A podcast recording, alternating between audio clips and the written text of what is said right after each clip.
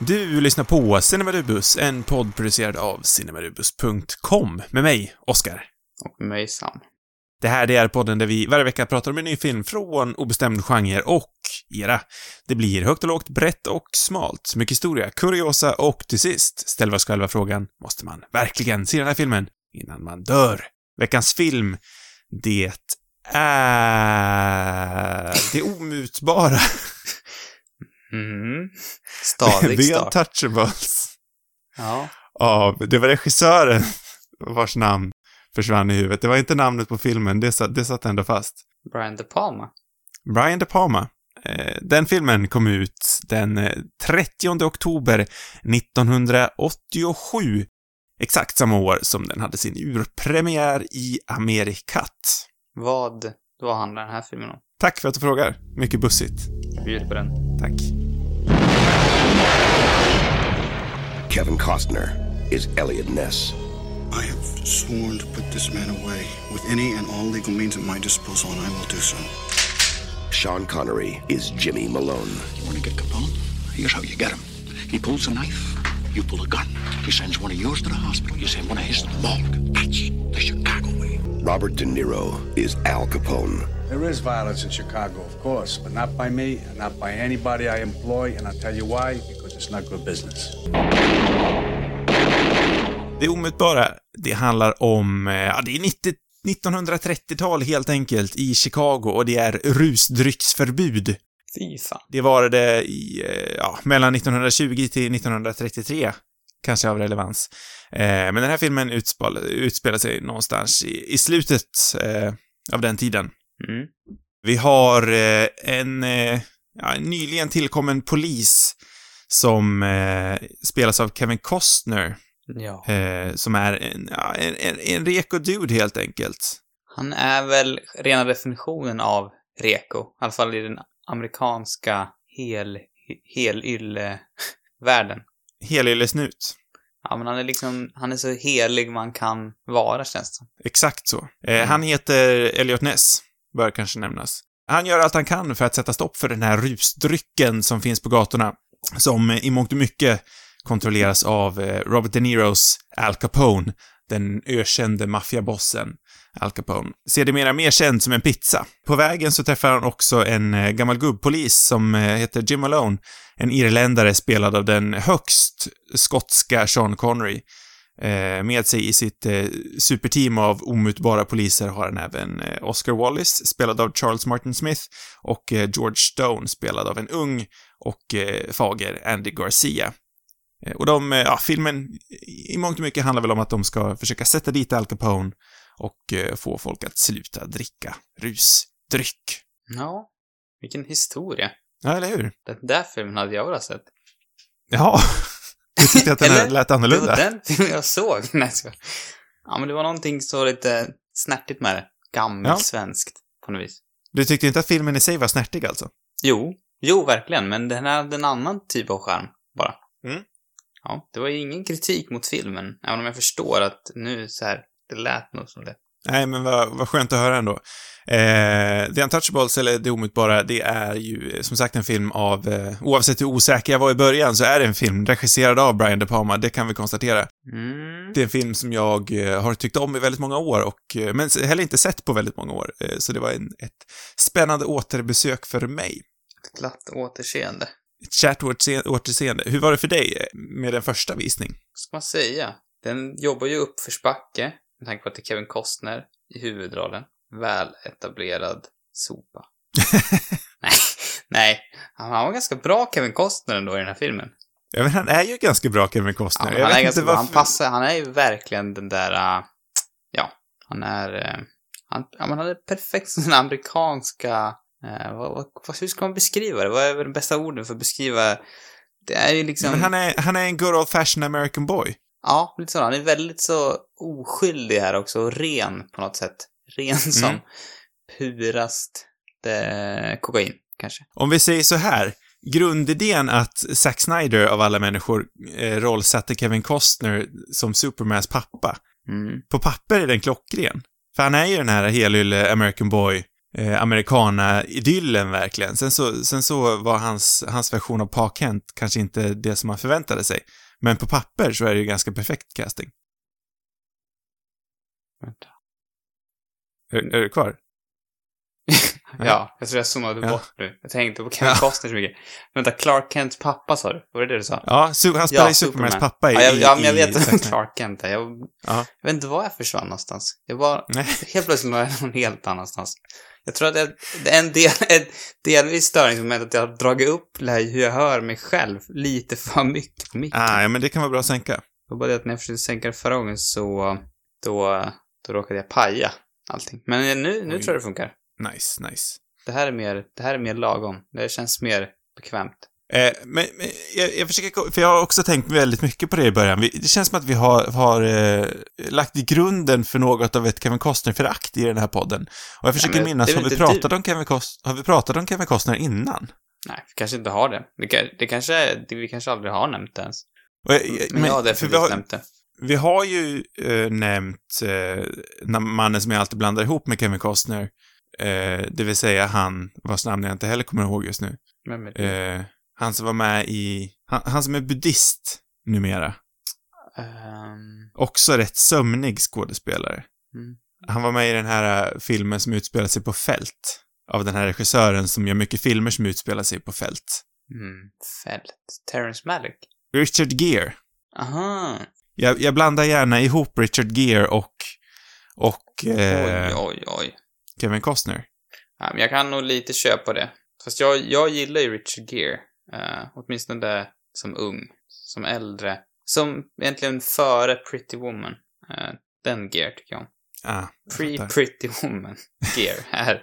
Tycker jag han är svag för. Egentligen, jag vet inte om han är så bra skådespelare. Men han är ibland kanske till och med dålig. Men han har, han har ändå någonting uh, speciellt.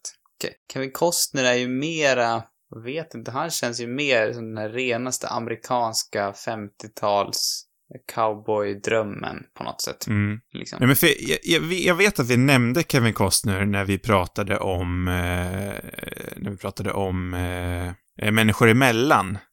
Eller The Big Chill som den heter på amerikanska. För han blev ju bortklippt från den filmen. Är det så det? Ja, och jag tror eventuellt att vi nämnde Kevin Costner och ditt eh, Costner-förakt i den kontexten. Det känns som så länge sedan, men det, det kanske är så kanske är. Vi, det, vi kanske inte behöver lösa den liksom, gåtan egentligen. Vi kan bara säga att den finns där. Jag tror att han, han förkroppsligar lite vad jag tycker är löjligt med, med U S A. Uh-huh. Jag gillar ju också, jag tror som Brian De Palma, när han gjorde den här filmen så ville han ju ha någon som skulle förkroppsliga det här. Eh, på något sätt som blir kontrasten mot Chicagos korrupta värld. Han skulle vara mm. den här liksom... blanka bladet, den oskyldige. Mm. Han är ju liksom nästan en karikatyr, den här karaktären, på del, alltså delvis i alla fall. Men mm. en arketyp kanske man kan säga. Mycket av den här filmen är ju en karikatyr och en arketyp egentligen. Det är ju en, en film som eh, målar med, med breda penseldrag. Det känns som att jag använder det uttrycket konstant nu för tiden. Men det, det är ju en sån film. Ja, men det är det. Ja, den är medveten sån. Och jag tycker att verkligen. Det är liksom, lite där storheten ligger. Ja, alltså, mm. Vissa använder sig av arketyper på ett medvetet sätt och där det funkar. Det är lite svårt mm. att definiera när det funkar och andra lyckas inte göra det. Då blir det bara uselt på alla sätt och vis. Jag vet inte riktigt vad det är som gör att det, att det funkar. Liksom. Men i den här typen av film som är ganska...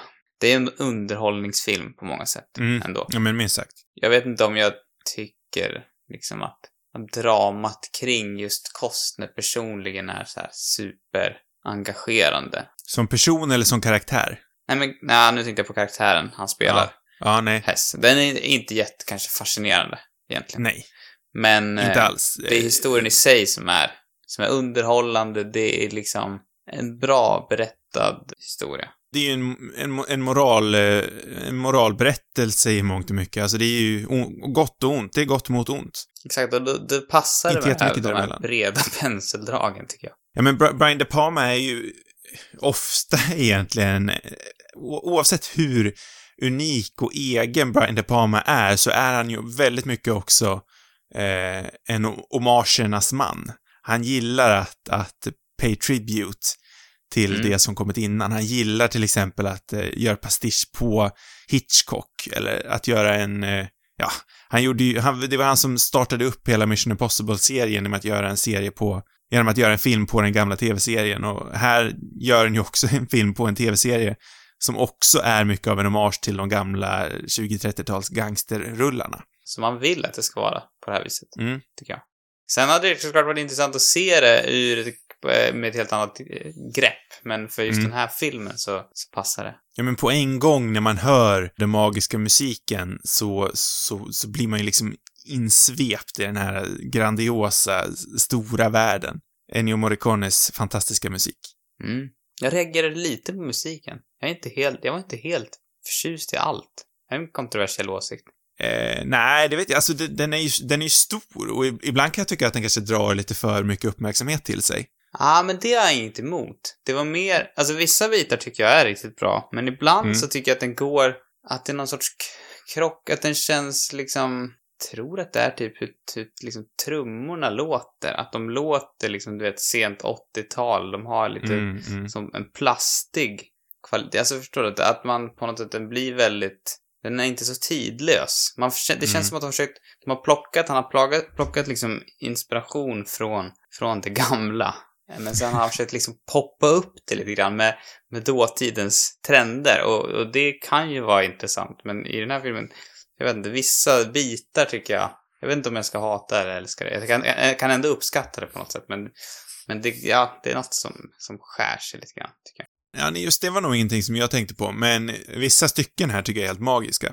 Mm. Till exempel Al Capones eh, stycke eller theme tycker jag är otroligt bra.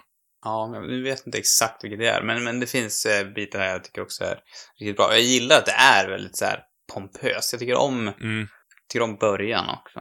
Eh, mm. med, med, det är bara liksom title sequence, ganska lång, och öppningsscenen är ju väldigt välkomponerad. Men det är många scener i den här filmen som är liksom eh, top notch.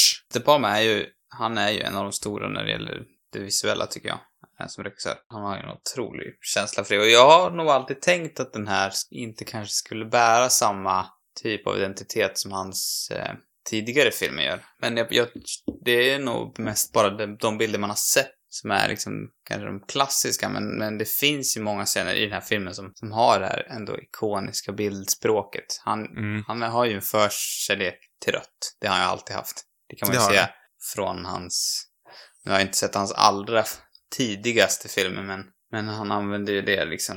Han måste, jag vet inte när han etablerade det, men det måste ju ha varit med eh, de här giallo-inspirerade sjuttio-talsfilmerna i alla fall. Det känns väl inte orimligt.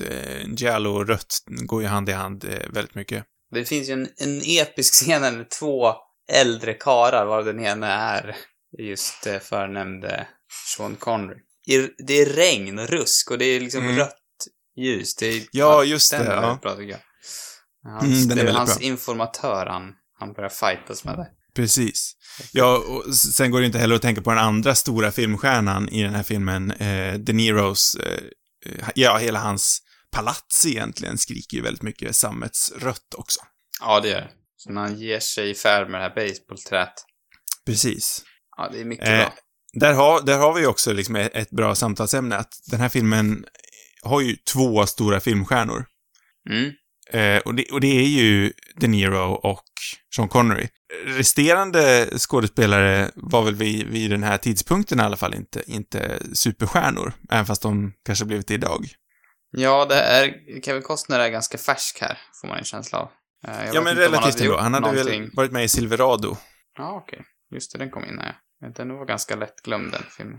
Ja, det tyckte jag med, men det, det är väl ändå ja, omtyckt av andra i alla fall. Även fast varken ja, du eller jag jag tyckte om det. Ja, men det var kanske stor när den kom också. Mm. Men, men ja, absolut. Det här var ju utan tvekan hans liksom stora genombrott.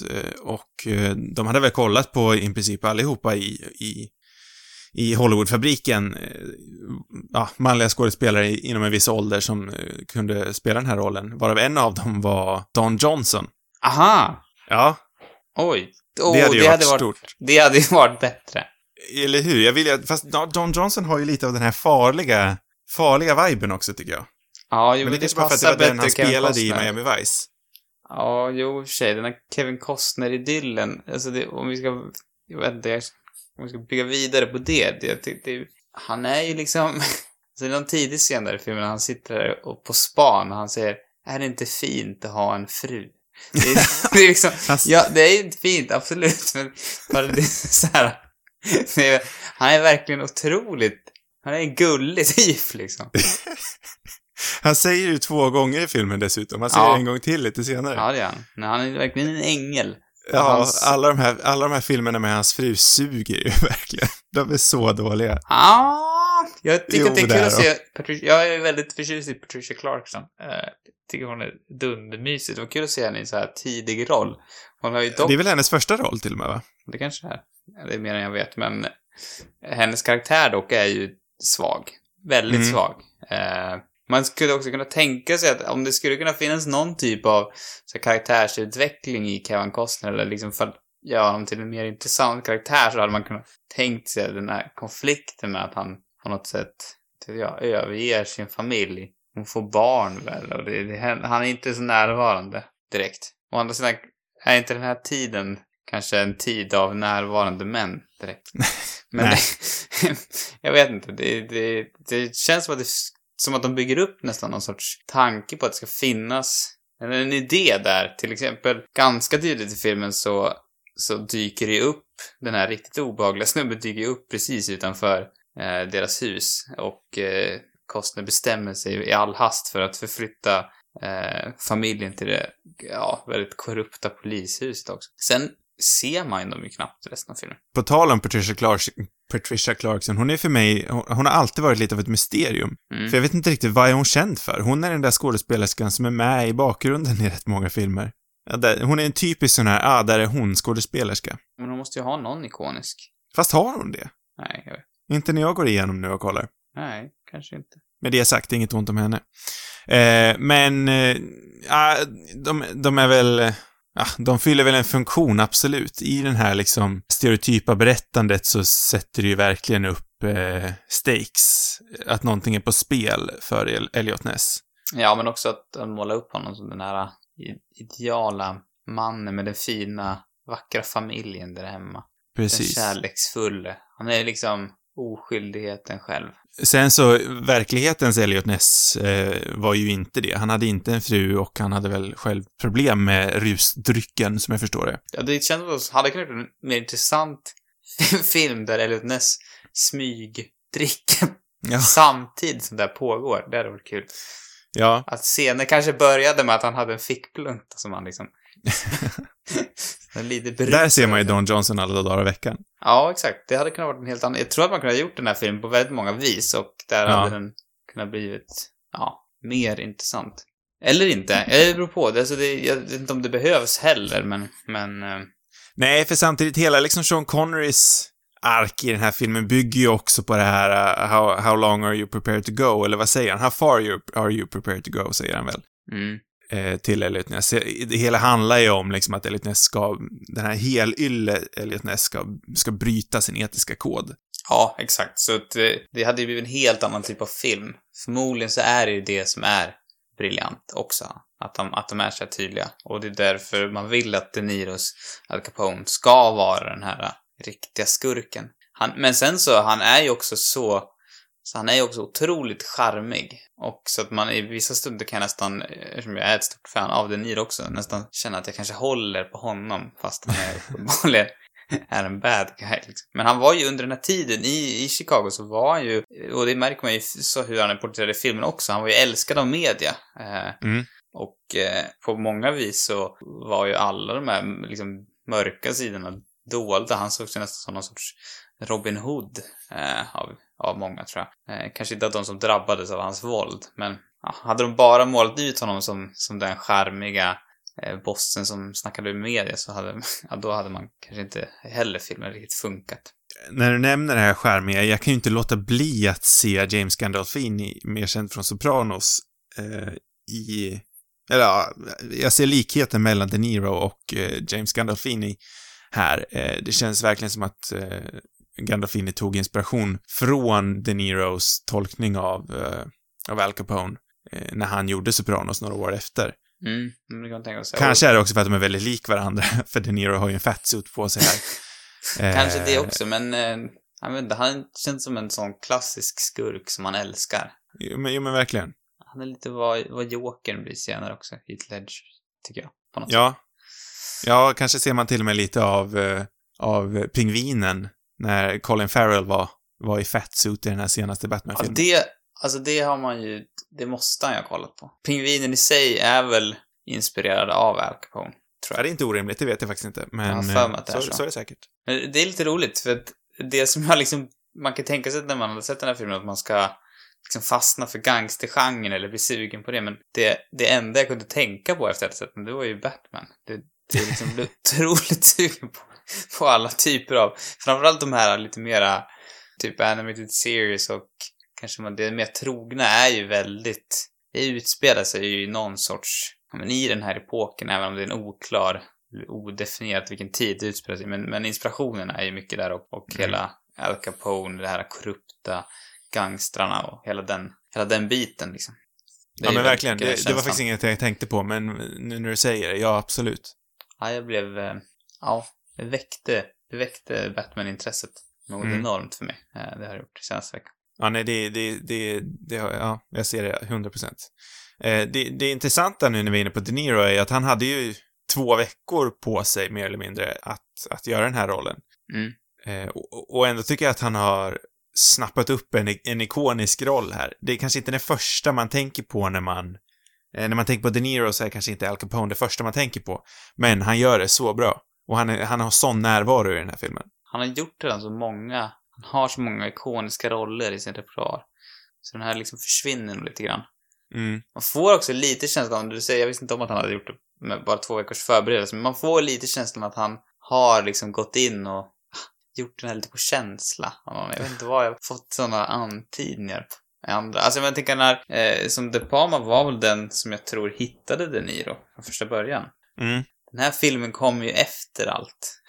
all framgång. Mm. Så det är intressant att de möts igen, för de jobbade ju ingenting mellan alla de åren. Jag kommer inte ihåg, det här kanske var tidigt sjuttiotal eller sent sextiotal till och med som de hade jobbat tid. Så det har ju passerat eh, ja men typ tjugo år nästan.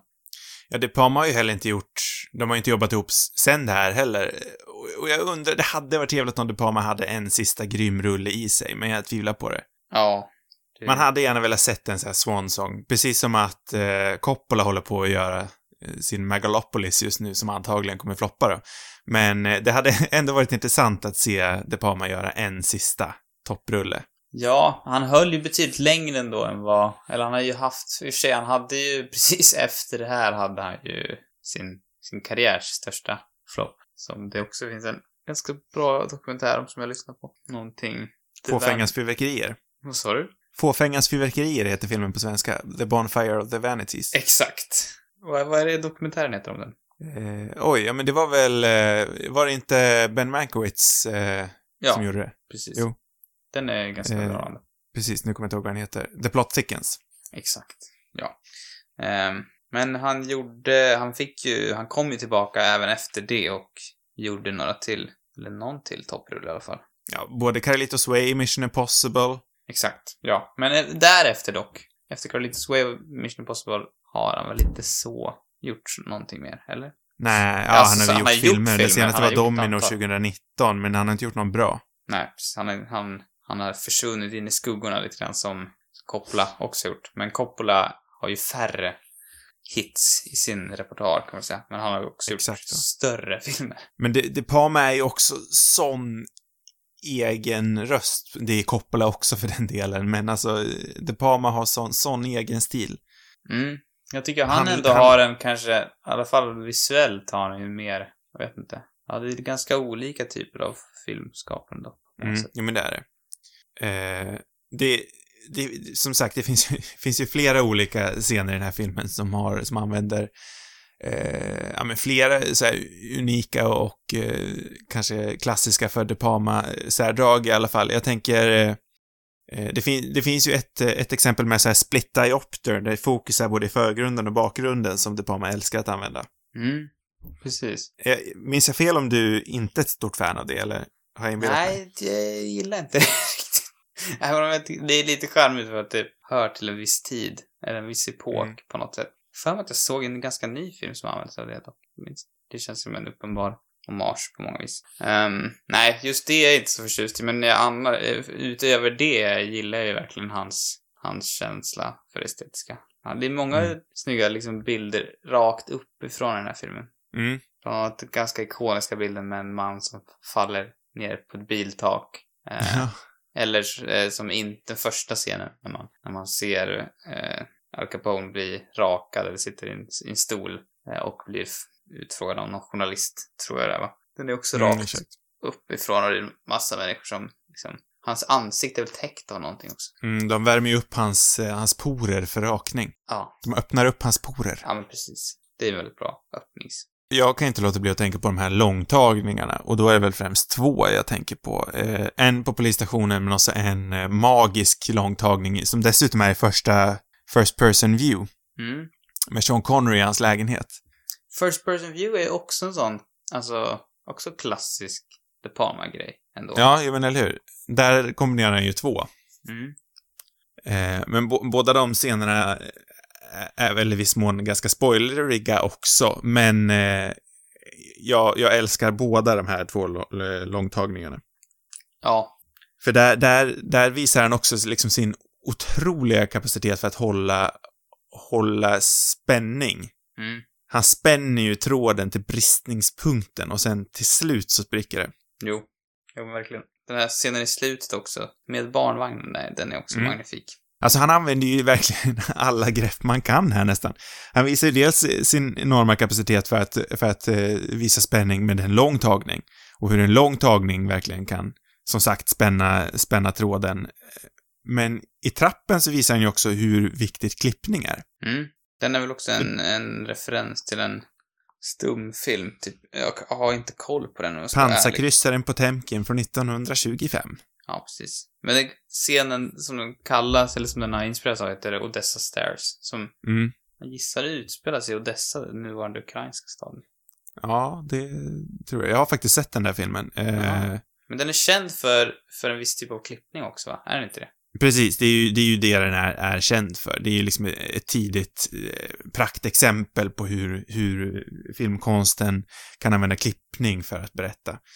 Mm. Eh, och, och, och som sagt, det gör ju De Palma en hommage till här och ja, mer eller mindre så är väl en rak kopia. Eh, är det tanken en rak var kopia väl... till och med? En ba- är det en barnvagn där till och med? Ja, det är en barnvagn. Ja, jag, får, jag kollade väldigt, jag tror jag hoppade lite väl mycket i den där scenen när jag skulle kolla på den. Jag hade inte riktigt... Så här, när, när man såg Pansarkryssaren på Potemkin, jag kan inte direkt säga att det var liksom nöjesam en och en halv timme eller vad det var. Nej, eh, det är väl problem. Mer en sån där grej man kollar på för att oh, jag har kollat på Pansarkryssaren på Potemkin, men det är, jag har svårt att se att någon liksom drar ut nöje ur, ur den visningen. Men det är kanske bara jag. Ja, det, just det kan jag inte svara på. Men eh, jag kan, kan känna att risken finns att det, är, det kanske inte är världens mest underhållande film. Ja, nej men det, det absolut, det har ju, har ju det är liksom väsentligt att se ur en historisk kontext om man är intresserad. Jag såg det i skolan, jag hade aldrig sett på den privat så. Men eh, den här pansar, pansarscenen, den här trappscenen på tågstationen i Chicago har ju, har ju blivit klassisk i sin egen rätt. Mm. Eh, men, men här väver ju, väver ju De Palma också in den här, eh, det här föräldraskapet i i Elliot Ness, han, att han är en helhyllesman. Jo, för ja. de, för, till, till en början så bygger de också upp en stämning, åh, ska han gå ner, ska han vara en hedersam karl och gå ner och hjälpa den här damen upp för trappan med sitt barn och barnvagn. Kliar i fingrarna på. Jag tycker det, det är så himla roligt. För där, där drar de ju verkligen ut på helhylleheten i, i Kevin Costner. Ja, och där, men där är det ju inte bortglömt heller, för på sätt och vis kanske det är lite bortglömt, men det är ju faktiskt inte. Det här är ju en, en scen som återkopplar till det. Nej, men då, då har de ju återigen liksom frågat how far are you willing to go för att fånga, för att fånga Pacino, vill jag säga, Capone. Eh, och han vill ju gå långt, men han eh, går inte så långt så att han inte hjälper en dam upp för en trappa. Där sätter han gränsen. Är... Där sätter han gränsen. Precis. Klassisk Costner. Sätter gränsen. Vi har, vi har öppnat flera, flera dörrar här eh, som vi skulle kunna gå igenom. Öppna dörrar? Ja, eh, för potentiella nya samtalsämnen. Jaså. Eh, vi, vi, vi har ju egentligen bara nämnt Costner och De Niro som skådespelare och eh, lite i farten eh, eh, Sean Connery. Vi bara hoppar Sean Connery. Ja, men helt och hållet. Det, eh, det här är Sean Connerys... Vi inte nämner honom. Vad sa du? Ska vi bara inte nämna honom alls? Ja, kanske, kanske inte. Nej, det hade varit... Det hade varit ganska magiskt ändå. Den enda filmen han vann en Oscar för, den första och enda, så nämner vi den inte ens. Nej. Jag vill hellre nämna Andy Garcia igen. Eller hur? Alltså han är så fager, eller som du uttryckte det i början. Ja. Det är, ja, han är fräsch, ung och fräsch här. Ung och fräsch, men jag måste ändå säga att jag Andy Garcia med ett skägg numera. Gubb Garcia. Oj, det har också något. Ja, det är så. Jag, har inte, jag är inte helt uppdaterad, känner jag. Med ett grått, mastigt skägg. Va? Det låter ja. Inte så classy. Jo, det är det. Ja. Ja, vi har lite olika smak, du och jag. Ja. Men, men jag tycker det, den karaktären känns ändå viktig här i, vet du, och det nämnde Palma också. Vi, vi kan bara riva av det innan, tänker jag. Vi går in på, på Connery mer i detalj. Men att, att Palma vill inte heller måla upp det. För det, blir, det kan ju kännas lite grann som i den här filmen till en början. Att, att här kommer den purvita Sean Connery som är liksom den här arketypen av en, av en god man eh, som bekämpar de här ondskefulla amerikansk-italienska gangsterna. Det, jag vet inte, The Untouchables som den här filmen, det var ju ett riktigt gäng eh, på riktigt. Mm. Jag vet inte exakt hur många som ingick i det. Jag gissar att de har liksom, jag vet inte vad som är liksom the original här. Eh, men jag tror att den här karaktären i alla fall som Garcia spelar var ändå på något sätt för att mäta upp att så här, det var inte bara och inte bara bad guys som var som hade den italiensk-amerikanska. Eh, och att det var må- många av dem som drabbades lika hårt, skulle också sägas. Eh, för att göra en liten motpool, eh, helt enkelt. Nej, men så är det ju. Spelad av den kubanska Andy Garcia. Eh... ja, och hur tänkte han där? ja, man kan ju också fråga hur Coppola tänkte. ja, det kan man.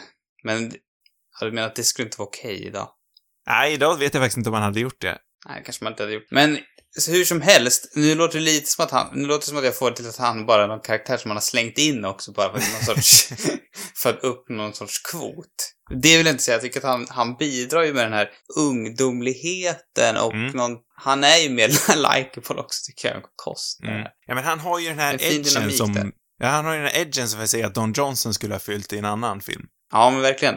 Det känns som att Sean Connery tycker att Costner är lite så, lite larvig. Ja. Också. Precis. Det är därför han gillar när de, när de möter, när de hittar på Garcia direkt, alltså, känner att han har liksom den här pondusen som, mm. som, som lite saknas. För att den, den fjärde ja, men... mannen som vi knappt nämnt överhuvudtaget, som jag inte ens minns vad han heter, han är ju, han är ju verkligen ingen med pondus. Han är ju en räknare, snille. Du kom... Han har ju det, det, det bästa förnamnet, Oscar. Oscar Wallace. Ja, ah, just det. Det glömde jag. Det är så lätt att glömma det namnet. ja. Nej, men den, den lilla tönten i gänget, eh, han som eh, är anledningen till varför... Alltså, i, få saker i den här filmen är ju historiskt akkurat. Ingenting stämmer riktigt. Eh, men att Al Capone blev fälld för skatteflykt, eh, det är helt korrekt. Ja, ja men precis. Och där har vi ju Charles Martin Smiths Oscar Wallace. Han var ju... Ja, karaktären han är baserad på är ju anledningen till... Den egentliga anledningen till varför eh, Capone fälldes. Han är egentligen filmens viktigaste deltagare. Mm, ja, men han är ju det. Utan honom eh. så hade bara Costner liksom hållit på i all oändlighet. Låt oss också nämna att han har en pipa. Ja, just det. En magisk liten, liten pipa. Och han skriker, era banditer, eh, i den här scenen eh, på, på, vid den kanadensiska gränsen. Det är också en märklig... Alltså, det är en bra scen, men den är också märklig. För det är som att alla de bara... Det är någonting med hur lätt de tar på våldet. Där. Alltså, mm. Det känns som en sån rolig grej, typ som att de, mm. nu leker vi krig, men det är ju på allvar. Ja. De liksom jublar när de får skjuta ihjäl en massa folk. Det är någonting tonmässigt där som är lite off, men... Jag håller med dig, den är, den är lite utstickande, men det ger ju också Kevin Costner en chans att leka cowboysare, vilket är hans absoluta favoritgrej. Ja, vilket han säger om lite intervju också, mer eller mindre. Ja, han gör det. Ja, det, finns, det, var, det var någon, det såg någon sån härlig, du vet, behind the scenes look, hopklipp mm. som brukar komma med filmer. Alltså, fast det var liksom en gammal från, från den här tiden. Jag undrar om inte det var en brittisk. Uh, jag minns, jag vet inte. Men då var det ett antal intervjuer med dem liksom från den tiden. Han säger mycket, mycket liksom. Det känns on-brand Kevin Costner. Typ att han tyckte det var kul att få leka med vapen. Som vanligt i sådana, sådana, sådana, sådana typer av, av klipp så är det alltid någon, någon props-snubbe som berättar om hur många vapen som användes för den här scenen. Liksom. Han är otroligt nöjd. Ja. Att de hade kunnat fört ett mindre krig med den här uppsättningen, som man säger. För att ge det här en modern koppling så kanske vi kan nämna att Kevin Costner idag är ju mer känd för att eh, spela huvudrollen i, i Yellowstone. Mm. Idag är ju han den här gubben som Sean Connery är i Det omutbara, och han har ju också utvecklat en, en mycket mörkare röst. Idag pratar han här nere hela tiden. Ja, det är sant. Han är liksom... Grandson, grandson. Kanske därför jag gillar honom mer här. Han är liksom pigg och... Mm. Ja, något annat. Kan vi snacka om Sean Connery till sist? Gärna. Det här är ju Sean Connerys eh, första och enda Oscarsvinnande roll. Var, var kommer Sean Connery ifrån? Från Skottland. Kommer Sean Connery i filmen från? Från, från Irland. Gör han verkligen det? Jag vet inte. Vad pratar han för sorts språk? Jag vet inte. Men samtidigt kunde jag inte bry mig mindre. Nej, inte jag heller. Det är underbart. För han är, han är ju faktiskt helt underbar i den här rollen, det måste jag ändå säga. Han är ju... Eh, men samma sak här så blir det ju eh, ganska tydligt från sekund ett vad som kommer hända med honom. Han, han spelar ju den här eh, mentorskaraktären. Mm. Och, och vad som händer med dem, det, det lämnar jag till lyssnaren att avgöra. Ja, kan de få lista ut. Kan de få lista ut. Eh, nej men han, jag tycker han är helt, helt underbar. Han får ju använda lite av sin gamla Bond-hårdhet, men samtidigt lite mer av sin eh, humoristiska sida. Som han i och för sig också hade i sina Bond-filmer. Ja, visserligen då, men... Eh... Inte kanske, inte på den nivån som, som senare Carr tog sig. Men, eh... Som Roger Moore. Ja, exakt, men... Men det finns ju ändå en, en charm även i Sean Connerys Bond. Jo, men tveklöst, tveklöst. Eh, Sean Connery i den här filmen eh, är ju, eller var ju, borde jag kanske säga, eh, inte så superglad, om jag förstod det rätt, under inspelningen. Vad var han missnöjd med? Han var, han var ju, jag har hört flera säga att han, han var en man som var noggrann med sina pengar. Att han ville ha välbetalt. Ja, dels det då. Och sen så var han väl ganska snål med dem när han väl hade dem. Och det var så här, eftersom han inte bodde i U S A så var han väldigt noggrann med att han bara fick jobba x antal dagar eller något sånt där. Annars så var han tvungen att skatta för att han jobbade utomlands. Och det ville han inte göra. Nej, nej, nej. Och då var det ju någon som hade räknat fel i produktionen här och som han var jävligt förbannad på. Så tydligen så var han ganska sur under hela inspelningen. Jag har mest hört stories som att han liksom alltid var redo för att spela golf. Mm, det också. Att han, om han hade close-ups, då kunde han ha liksom golfkläder på sig på underdelen. Stå i golfskor. Var redo, det har Andy Garcia berättat i en intervju jag såg. Ja, det har han. Det gillar man ju. Det gillar man. Och tydligen så kallade han även Sean Connery för Ness under hela filmen. Eller under hela inspelningen. Just det, som karaktären istället för hans namn. Precis. Ja, det är... Någonting jag älskar med Sean Connery också är att han till slut lät sig själv bli flintis. Jag tycker det är underbart. Jaha, att han kämpade emot under så många år. Ja, nej, det, det är någonting jag saknar med filmer överlag. Jag tror vi nämnde det för några veckor sedan också. Men att folk i film förr i tiden, de åldrades. Och det tycker jag är rätt underbart. Ja, det kanske de gjorde. Vi, vi kollade på, på fyra bröllop och en begravning. Jävla tajt rulle, by the way. Ja. Eh, men där så har huvudkaraktärerna, nu är det visserligen en brittisk film, men huvudkaraktärerna har gula tänder. De har sneda tänder. De har ja. rynkor, även fast de inte är gamla. Jag, jag gillar det. De ser ut som vanliga människor. Ja. Ja, det är nog sant. Men ja, gäller men det verkligen för alla gamla filmer? Nej, kanske inte alla, men de flesta i alla fall. Ja. Tycker jag ändå. Man hade ju definitivt ett annat förhållande till gamla män förr i tiden. Det hade man inga mm. problem med. Nej. Man fick hålla på hur länge de ville. Man hade ja, nästan hur? kunnat se Jimmy Stewart med rollator. Han spelade kärleksintresse och eh, specialagent. Ja, fast det ser man ju ändå spår av lite i, i Daniel Craigs Bond också, om vi ska fortsätta ja, på det, det spåret. Han, det han fick hångla med så unga tjejer han ville. Eller de sa att han skulle göra. Det, det, det har du mycket rätt i. Det är nog inte så mycket bättre. På tal om Kevin Costner som jag nämnde att han, att eh, Connery kallade Costner för Ness. Eh, Sean Connery har, eller Kevin Costner har sagt att eh, Gene Hackman was the greatest movies, was the greatest actor I ever worked with. Och Sean Connery was the biggest star I ever worked with. Mm. Mm. Viktig distinktion där då. Ja, det kan ju tolkas på lite olika sätt. Mm. Det behöver inte alls vara en komplimang. Nej, egentligen inte nödvändigtvis. Sean Connery, men det är som vi sa, Sean Connery, han är ju sig själv här. Han, har, han, han anstränger sig inte för att byta dialekt. Jag Sean tror Connery inte det, spelade, i alla fall. Vad säger du? Jag tror inte det i alla fall. Alltså att han, att han anstränger sig för att byta dialekt. Men jag vet inte exakt. Jag är ingen expert, men det kändes inte som... Fan. Nej. Nej, visserligen inte. Nej, men Sean Connery spelade väl allt som oftast sig själv. Och det är inget fel med det, för han var jävligt bra på att spela sig själv. Så han är väl mer av det här... Mer av en movie star egentligen. Man, man rollsätter Sean Connery för att spela Sean Connery. Och det är väl egentligen samma sak med Kevin Costner. Mm. Är det inte det? Kanske i och för sig. Jag gillar ju ofta skådespelare som spelar sig själv. Jag tycker Richard mm, Gere spelar sig själv ganska mycket. Mm. Eh, vad har vi mer? Personer i samma, på samma nivå rent skådespelarmässigt. Owen Wilson. Fan. Owen Wilson. Sean Connery och Owen Wilson. Same, same. Det är det som på något sätt tycker jag nästan kan... Är liksom det klassiska. Eller ja, hur ser det, finns de som... Men De Niro då, exempelvis. Han spelar ju alltid sig själv, men verkligen inte alls. Eller han är liksom... Det ja, är, De Niro, han är, det han är en, en skådespelare. Han är inte en filmstjärna. Ja.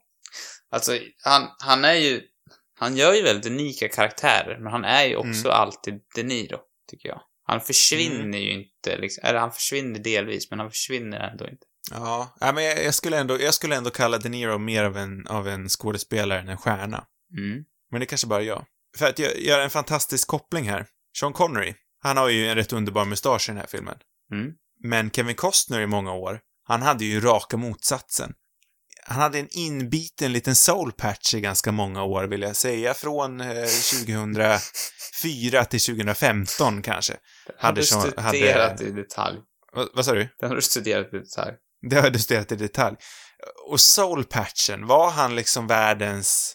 Var han världens största förespråkare för en soulpatch? Han känns ju verkligen inte som att han är värd att bära en soulpatch. Nej, det är också ett horribelt... En horribel ansiktsbehåring. Ja, jo det... Soulpatchen är ju right up there med skepparkransen. Ja, skepparkransen är ju några snäpp värre, skulle jag säga. Mm. Det finns de som rockar en soulpatch. Men Kevin Costner är inte rätt man för jobbet. Nej, jag tror inte det. det... Ja, för jävligt var det i alla fall. Men jag är glad att den är bortrakad nu när han spelar en eh, konservativ cowboysare i, i, i, i Yellowstone. Det hade inte, det hade inte funkat. Inte riktigt soulpatch-kompatibelt. Jag funderar om jag kan komma på någon person som är liksom som, eh, som äger en soulpatch. Nej, jag kan inte komma på någon. Som gör det bra. Jag hittade en ganska fin avlång, eller av väldigt lång soulpatch här som John Travolta rockar. Den är ju inte så bra. Ah, just det. Ja, det var ju också några traumatiska år. den, den, jag vet inte om den räknas riktigt. Nej. Ja, men det var också så kort. Alltså, Costner rockade ändå sin soulpatch ganska länge. Han vart ändå, han vart ändå en soulpatch-guy. Mm. Men vad finns det för klassiska musiker med soulpatch? Jag tänker, jo men han är Metallica av soulpatch. Ja, det har han kanske i för sig. Vad heter han? Uh, ja, jag vet inte. Jag är inte en Metallica guy. En Metallica boy. Nej, han har för sig hakskägg. James Hetfield, är det så han heter? Ja, jag tror det. Han har mer ett hakskägg. Ja.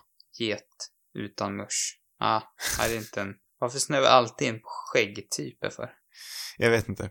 Det är intressant. Det har bara blivit en grej som jag pekar ut varenda avsnitt. Årets skägg. Veckans skägg. Ja, ja eller hur? Skägg. Men ja, då blir det Sean Connery. Vi har ja, ersatt Connery, vet du, besläktade rekommendationer med veckans skägg. Eller har du någon besläktad rekommendation idag? Nej, inte direkt. Det var väl Yellowstone. Eventuellt, men det har vi typ alla sett. Avsnittet det också. Nämnde jag förra veckan. Nej, det har jag inte. Jag försöker komma på någon. Ja. Jag eh... kommer inte med någon. En viktig person bakom kulisserna som vi inte riktigt har nämnt är ju också David Mamet som har skrivit filmen. Ja, han, han borde ju klämma in också. Vi borde bara klämma in honom och nämna honom i alla fall. Eh, kanske mest känd för att ha skrivit eh, Glengarry Glen Ross. Både pjäsen och filmen. Eh, var det pjäsen kom ut åttiotre och filmen nittiotvå. Eh, han har ju både skrivit och regisserat eh, flertalet filmer. Eh, han, han kommer ju själv från Chicago. Så jag kan tänka mig då att han liksom, det här är säkert en historia han har, har växt upp med liksom under sin eh, under sina eh, formativa år, så kanske var det här, nu är det rent hittepå, men kanske var det här liksom en, en särskilt betydelsefull historia för honom. Ja, han var ju född, han föddes ju efter detta skedde, men han, det lär ju fortfarande ha, ha format staden långt lång tid efter. Precis som jag kan tänka mig att du och jag är formade av Sveriges Chicago. Jävlar. Ja. Ja. Vi har ju faktiskt växt upp i Sverige, Chicago, även fast Aftonbladet eh, har jag läst nu i någon research, i någon artikel vill hävda att Malmö är Sverige, Chicago, men nej, nej, nej. Låt oss inte glömma att Gävle, det är Sverige, Chicago. Ja, det är ju klassiskt. Det här med Malmö låter som ett nytt påfund. Mm, jag tror det var det också. Jag tycker inte om. Nu, nu har vi pratat jättelänge här och, och ändå känner jag typ inte att vi har pratat om, om någonting. någonting. det, är, det är sånt som händer ibland. Det är sånt som händer ibland. Eh, är det någonting som du känner att du absolut vill nämna innan vi hoppar vidare till vad vi ska prata om i nästa avsnitt? Eh, nej, det skulle möjligtvis vara att skjuta valet av film till nästa vecka. Eh, som jag kämpar med. För att du inte har kommit på någonting? Så långt ska jag inte gå. Nej, okej. Okay. Nej, nej, nej. Bara typ så. Bara typ så. Men under tiden så kan vi ju nämna att eh, vår favorit Steven Schneider, han tycker faktiskt att man ska se den här filmen innan man dör. Eh, vad ja, tycker du? Så, första gången på länge. Första gången på länge. Ja, men den här, den här borde man riva av, kan jag tycka. Mm. Så var det sagt. Inget mer så. Nej. Lämna det där bara. Eller, ja, fan, egentligen. Ja. Om man ska snacka, om man ska tänka egentligen, hur många filmer får De Palma riva in på den här listan? Ja, för det är lite där jag är jag också. Jag är nästan, jag lutar nästan mot ett nej, för jag vet inte. Det här är Nej. ju en otroligt underhållande rulle, men jag vet inte, är det den filmen man ska se om man ska se på en Sean Connery-film? Nej, jag tror inte det. Är det den filmen man ska se om man ska se en Kevin Costner-film? Nej, jag tror faktiskt inte det. Vilken film är, är det? Är den filmen man ska... Ja, nu chansar jag att det är Dansa med vargar utan att ha sett den. Tror du verkligen det? Jag vet inte. Eh... Det är inte är det filmen... Robin Hood i alla fall. Det kan jag berätta med en gång. Ja, det kan jag också berätta. Eh, är det filmen man ska ha sett eh, om man bara ska se en... De Palma-film. Nej, det är det faktiskt inte. Så jag, jag, jag lutar ändå mot ett nej här, oavsett hur bra det omutbara är. Ja, nu när du säger det så där så börjar jag tänka om. Och nu känner jag att jag inte heller vill ha med den. Fuck you, Untouchables. Jag menar, det finns så många andra De Palma-filmer som borde kunna vara med istället. Ja. Typ ja, men det var också det jag var lite tveksam till när, när, när jag eh, valde den här filmen. Är, liksom, är det här den första Brian De Palma-rullen vi ska prata om? Och, och kanske var det fel av mig. Ja, men det är en kul film. Men eh, den, eh, det finns ju andra som jag tycker är ännu mer kul, för att använda mer mm. sofistikerade termer. Nej, men jag med. Eh, sen så kommer vi utan tvekan ha anledning att komma tillbaka till De Palma oavsett. Det tror jag. Eh, men nej, jag, jag, jag bestämmer mig nog faktiskt att nej, man behöver inte se den här filmen innan man dör. Ser den inte. Tack för oss. Säger du detsamma? Ja. Ja, stort. Och då ska du få bestämma vad, vilken film vi ska prata om nästa avsnitt. Nästa vecka blir det eh, Blade Runner tjugo fyrtionio. Uppföljaren, stort. Eller vad man nu ska kalla den. Den klassiska Blade Runner. Filmen är härligt. Från tjugosjutton eh, och regisserad av Denis Villeneuve. En, han är ju rätt relevant. Kanske en av de största i nuläget. Eller hur? Eh, Dune två kommer ju ut i höst också, så det blir, det blir relevant även på, på det planet. Jag har inte sett eh, Blade Runner två sedan eh, den kom ut. Nej, inte jag heller. Jag har suttit på den på Blu-ray under väldigt lång tid och tänkt. Jag tror lite problemet är att den, det är en sån fyra K Blu-ray och jag har tänkt att jag borde skaffa en fyra K-spelare. Ah. Men det är den enda fyra K Blu-rayen jag äger. Mitt eh, införskaffande av Blu-rays har eh, drastiskt minsta, minskat. Mm. Så att jag tror inte att det kommer bli en sån. Den innehåller ju, den är även en vanlig Blu-ray, så det får nog bli den. Jag har liksom sparat på den lite för länge nu. Jag är rejält taggad. Jag har inte sett den som sagt sen bio, och då gick jag på den själv. Och när jag skulle gå hem där runt tolvslaget så var det sånt jävla regn och blåsväder. Så det kändes verkligen Blade Runner-passande. Nice. Jag brukar uppleva faktiskt när jag går till tåget långt på morgonen en, en Blade Runner-känsla. Kanske mer den mm. klassiska Blade Runner då. Mm. Gå förbi någon ja, det är stort. Liten livsbutik som med härlig neon och så ryker på något vis, tänker jag mig. Härligt. Kanske inbillar mig. Mer om det i nästa avsnitt helt enkelt. Ja. Flera avsnitt, de hittar ni precis som vanligt i valfri poddmaskinslyssningsapp sak eller på Cinemadubbus punkt com. Har du en eh, fråga eller kanske ett förslag, skicka in det till cinemadubbus at gmail punkt com eller till eh, ett av våra sociala mediekonton. Där heter vi Cinemadubbus på både Instagram och Twitter. God natt allihopa. God natt.